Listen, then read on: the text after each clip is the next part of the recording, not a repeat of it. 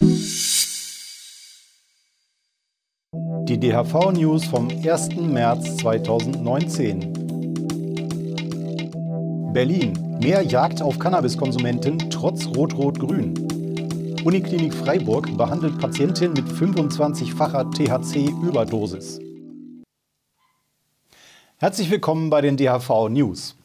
Wir gehen zunächst in die Bundesländer mal wieder, wie so oft in letzter Zeit, diesmal nach Berlin. Da hat nämlich der Innensenator Geisel von der SPD die neue polizeiliche Kriminalstatistik vorgestellt. Insgesamt sinkt die Kriminalität in Berlin etwas um 1, noch was Prozent. Interessant ist für uns aber natürlich, äh, wie viele Cannabisfälle gab es da. Und das ist auch interessant, weil besagter Herr Geisel gerade ähm, letztes Jahr sich äh, seine Meinung neu justiert hat, sozusagen, hat sich für Cannabis-Modellprojekte ausgesprochen, gegen die Kriminalisierung von Konsumenten.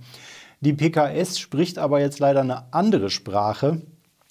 Die Zahl der rein konsumbezogenen Cannabis-Delikte, also ohne Handel, ist 2018 um 7,7 Prozent auf insgesamt 8.336 Fälle gestiegen.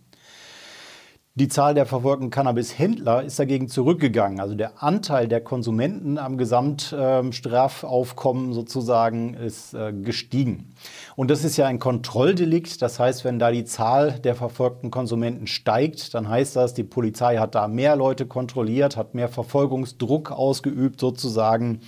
Und das ist natürlich nicht nur überraschend, weil Andreas Geisel selbst sich da anders ausgesprochen hat letztes Jahr, sondern auch, weil Berlin mit Rot-Rot-Grün recht liberal regiert ist, auch in Sachen Drogenpolitik und Cannabis und diese Koalition durchaus an anderen Stellen auch vorwärts macht, ist also im Moment auch die Stadt Berlin, die in Sachen Cannabis-Modellprojekte den ernsthaftesten Aufschlag macht, Geld bereitgestellt hat, um einen neuen Antrag zu machen. Jetzt gerade lief ja die Konsumentenbefragung, unter welchen Bedingungen die teilnehmen würden an so einem Projekt und so weiter. Auch beim Thema Drug-Checking passiert was in Berlin. Nur die Polizei, die scheint da nach wie vor auf Autopilot unterwegs zu sein und völlig unabhängig von irgendwelchen ähm, Einstufungen und Einschätzungen ihre Prioritäten irgendwie selbst zu machen. Da muss der Herr Geisel noch mal ran und die Polizei vielleicht ein bisschen mehr darauf drängen, echte Kriminelle zu fangen.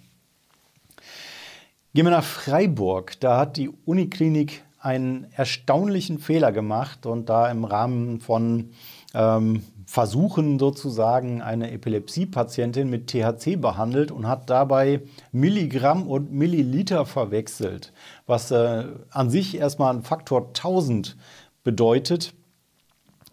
Die Apotheker hatte sich schon gewundert bei der Bestellung und gesagt, kann irgendwie nicht sein, ist ja eine gewaltige Dosierung. Uniklinik hat gesagt, nee, nee, passt alles. Ähm, Milliliter ist dasselbe wie Milligramm.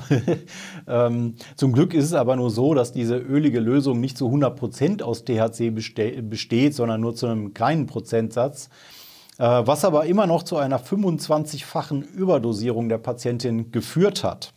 Die Klinik hat sich vielmals entschuldigt dafür ähm, und will jetzt an ihrem Risikomanagement arbeiten und so weiter. Die Patientin hat die Überdosierung aber ganz gut überstanden. Nach der ersten Dosier Dosierung steht in der Zeitung, äh, wurde da berichtet, also da hat sie sehr gut geschlafen, nachdem sie abends äh, diese dramatische Überdosierung zu sich genommen hat. Und am nächsten Tag war sie ein bisschen müde, hat sich aber ansonsten ganz gut gefühlt. Trotzdem hat die Uniklinik diesen Versuch abgebrochen, weil doch der Patientin das insgesamt nicht so gut zu bekommen schien, noch bevor sie das gerafft haben mit der Überdosierung. Ähm, naja, und danach haben sie sich entschuldigt und sie eingeladen, äh, doch nochmal neu an so einem Versuch teilzunehmen, wobei das Vertrauen natürlich bei der Patientin gelitten hat. Aber natürlich ist, äh, ist auch ein Glück für die Patientin, dass es eben um Cannabis, um THC ging in dem Fall und nicht äh, um die üblichen Medikamente aus dem Chemiebaukasten. Da ist sicherlich das eine oder andere dabei, das bei so einer Überdosierung schlimmere Folgen gehabt hätte. Jetzt auf die ganz große Weltebene, nochmal zurück zur UNO, zu den Vereinten Nationen. Da hatte ich ja hier letztens ähm, äh, eine relativ ausführliche Erklärung dazu, dass die Weltgesundheitsorganisation WHO eine Neueinstufung von Cannabis in den internationalen Drogenverträgen vorgeschlagen hat. Äh, jetzt steht demnächst die Sitzung an, auf der das dann beschlossen werden würde, nämlich die Sitzung der Kommission der Vereinten Nationen für Suchtstoffe, CND abgekürzt. Die sitzen im Mai zusammen und da könnte das auf der Tagesordnung sein. Da die WHO aber sehr spät diese Empfehlung rausgegeben hat und veröffentlicht hat und die dann auch sehr spät an die Mitgliedstaaten versandt worden ist, äh, war schon spekuliert worden, dass das dieses Jahr wahrscheinlich, vermutlich gar nichts werden wird. Jedenfalls nicht jetzt im März auf der Sitzung. Und das verdichtet sich jetzt. Also es haben etliche Länder eine Vertagung beantragt, weil eben so wenig Zeit war, das zu begutachten. Und unter den Ländern, die die Vertagung beantragt haben, sind äh, die USA, Russland, Japan und auch Deutschland. Auch Deutschland will diese, diesen Prozess sozusagen ja, verzögern, vertagen, äh, warum auch immer. Für Deutschland hat es eigentlich überhaupt keine Auswirkungen, diese Veränderung, die da ansteht. Ähm, da wird eher bestätigt der medizinische Weg, den Deutschland jetzt eingeschlagen hat mit Cannabis. Aber ja, wir müssen damit rechnen, dass das noch lange dauert, bis dann letztendlich in den internationalen Verträgen sich da irgendwas verändert. Die Veränderung war sowieso minimal und die UNO äh, wird da ihrem Ruf einmal mehr gerecht, ein äh, sehr unbeweglicher Tanker zu sein. Kommen wir zu erfreulichen Dingen. Gucken wir nach San Francisco. Da werden derzeit massenhaft alte Strafeinträge in den Polizeiakten und Staatsanwaltschaftsakten getilgt von Leuten, die eben in früheren Zeiten wegen Cannabis verurteilt worden sind, wegen kleinerer Vergehen, wegen größerer Vergehen, die können ein bisschen herabgestuft werden. Die kleineren werden einfach komplett gelöscht aus den Daten, weil da eben Cannabis jetzt legal ist. Und bis jetzt waren das eben aufwendige Einzelverfahren. Da war in San Francisco wurden bisher 1200 solche äh, Löschungen vorgenommen. Und jetzt steigt da aber eine Software ein, sozusagen. Da gibt es eine Entwicklung, die im Prinzip die ganzen Daten durchforstet nach kleinen Cannabis-Vergehen, wo eben auch keine anderen Vergehen da irgendwie mit im Spiel sind und so weiter. Und diese Löschung jetzt quasi automatisch stattfindet beziehungsweise für die Behörden dann sofort dieses Löschprotokoll mit ausgedruckt wird und so weiter, ausgeworfen wird. Und dadurch beschleunigt sich das Ganze jetzt dramatisch und die haben jetzt äh, mit dieser Software alleine mit einem Schlag 8100 Verfahren identifiziert, die jetzt alle äh, gelöscht werden. Das ist natürlich äh, großartig und soll auch ausgeweitet werden auf andere Gemeinden in Kalifornien. Da geht es um viele tausend Strafverfahren, die da jetzt aus den Akten gelöscht werden und den Leuten zukünftig keine Probleme mehr machen werden. Natürlich, äh, ich weise auch immer wieder gern darauf hin, um äh, für uns hier in Deutschland auch nicht zu vergessen, dass das, wenn der schöne Tag kommt, wo wir in Deutschland Cannabis legalisieren, natürlich auch hier passieren muss, dass Leute, die jetzt noch und in der Vergangenheit unschuldig bestraft worden sind, nur weil sie Hanf zu sich genommen oder besessen haben, dass deren Weste gesäubert wird sozusagen in den Polizeiakten. Zum letzten Thema, das kam ganz kurz vor Schluss hier rein, kurz vor der Sendung, vor der Aufzeichnung, aber das nehme ich gerne noch mit rein. Äh, tolle Nachricht, ein Urteil, nee, kein Urteil, sondern ein Bescheid der Staatsanwaltschaft Bayreuth.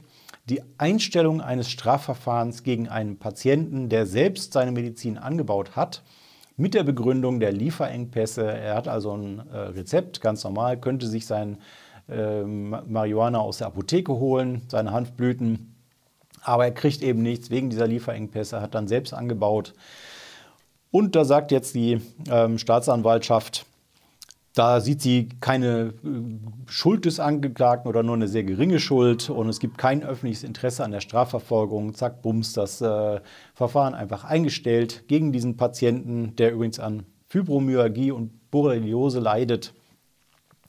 Und damit hat sich die Sache erledigt und das auch noch in Bayern, was natürlich nochmal besonders äh, interessant ist, wo die Bayern ja sonst nicht so ähm, unbedingt mit Einstellungen von Cannabisverfahren um sich werfen. Aber in dem Fall wurde da die Not des Patienten tatsächlich mal anerkannt. Sehr schöne Nachricht. Die Lieferengpässe dauern ja übrigens noch weiterhin an. Ähm, von daher wird es vermutlich auch weitere solche Fälle geben. Es wird weitere Patienten geben, die ihren Notstand nur mit Eigenanbau im Prinzip überwinden können. Ähm, und im besten Fall werden auch andere Staatsanwaltschaften da ein Einsehen haben und die Leute ja, nicht verurteilen, nicht bestrafen. Damit komme ich zu den Terminen. In München trifft sich die Ortsgruppe am 3. März. In Heidelberg trifft sich die DHV-Ortsgruppe am 4. März. Die Ortsgruppe in Stuttgart am 5. März und die Ortsgruppe in Halle am 7. März.